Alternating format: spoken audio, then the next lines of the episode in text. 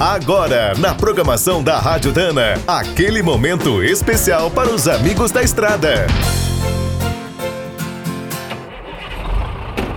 Está começando mais um minuto do caminhão. Fique por dentro das últimas notícias, histórias, dicas de manutenção e novas tecnologias.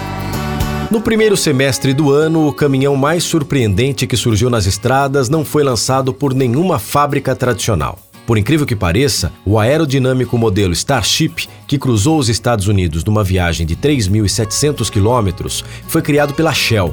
A companhia uniu forças com empresas do setor de pesados, como a Airflow Truck e a Cummins, para mostrar que o diesel ainda é viável.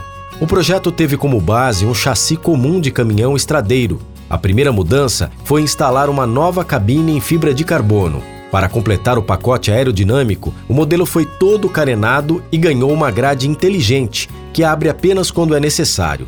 O Starship também usa pneus com baixa resistência ao rolamento e o novo motor Cummins X15 conta com um óleo sintético especial 5W30.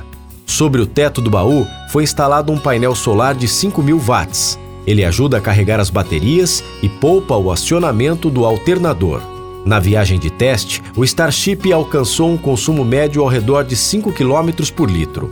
Um caminhão americano comum faz cerca de 3 km por litro. O protótipo da Shell saiu da Califórnia, na costa do Pacífico, e levou uma carga de 18 toneladas até a Flórida, às margens do Atlântico. Quer saber mais sobre o mundo dos pesados? Visite minutodocaminhão.com.br. Aqui todo dia tem novidade para você.